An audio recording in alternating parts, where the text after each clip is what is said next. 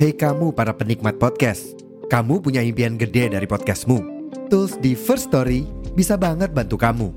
Mulai dari F-Link, Dynamic Audio Insertion, sampai statistik yang komprehensif, semua ada di First Story. Gak ketinggalan, kamu bisa monetisasi podcastmu lewat iklan dari First Story Ads yang bisa kasih kamu penghasilan dari setiap place podcastmu. Yuk gabung sekarang dengan klik di firststory.me. Sekali lagi, di firststory.me. Mari kita bawa mimpi podcastingmu menjadi kenyataan.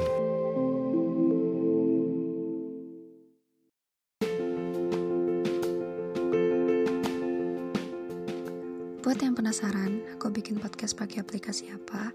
Kalian bisa download aplikasi Anchor di App Store maupun Play Store 100% gratis. Selain gampang dan mudah banget, Anchor juga sudah menyediakan semua kebutuhan untuk membuat podcast kamu, termasuk untuk mendistribusikan podcast kamu ke Spotify dan platform lainnya. Jadi, tunggu apa lagi? Yuk download Anchor sekarang dan bikin podcastmu sendiri.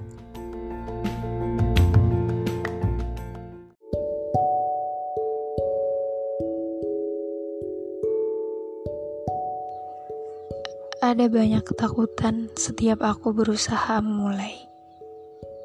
Baik memulai hubungannya, mencoba kenal lebih dekat dengan orangnya, atau mungkin kedua-duanya.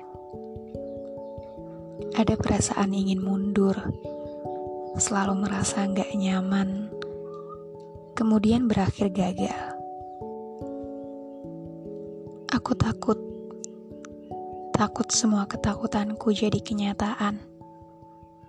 Aku takut gagal lagi.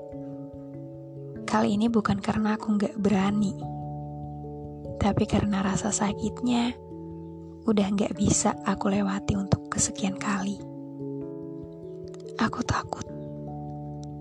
Takut memulai hubungan, bahkan untuk sekedar jatuh cinta aja rasanya aku udah gak bisa ada banyak ketakutan yang tiba-tiba datang gitu aja. Bercermin dari mama papaku, aku nggak bisa nyelamatin apa-apa karena semuanya hancur tiba-tiba. Terlalu banyak Anda yang jadi perbincangan paling hangatku dengan Tuhan. Andai waktu itu aku udah ngerti, andai waktu itu aku udah bisa nyelamatin hubungan keduanya, Andai waktu itu aku udah gede, aku pasti bisa nyelamatin mereka. Seenggaknya, kalaupun pada akhirnya berpisah, aku masih inget hal-hal yang tersisa dari mereka. Aku beneran gak ngerti dulu kenapa kalau mau ketemu papa, aku harus diantar jemput dulu. Kenapa mereka pisah rumah? Kenapa sebuah keluarga yang harusnya jadi rumah malah nempatin tempat yang berbeda? Waktu itu aku berusaha paham.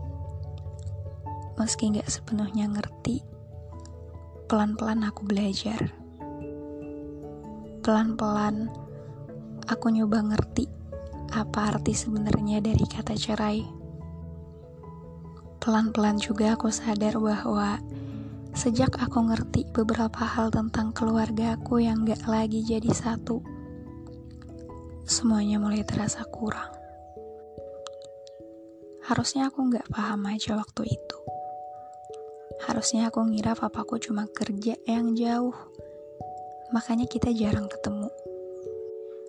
Pelan-pelan, aku kecil nyoba buat gak nanya tentang apa pun ke mama. Pelan-pelan juga aku berusaha buat nggak iri ketika temanku dibantuin papanya dan aku harus bisa ngelakuin semuanya sendiri. Semakin aku dewasa, rasa kosongnya semakin terasa.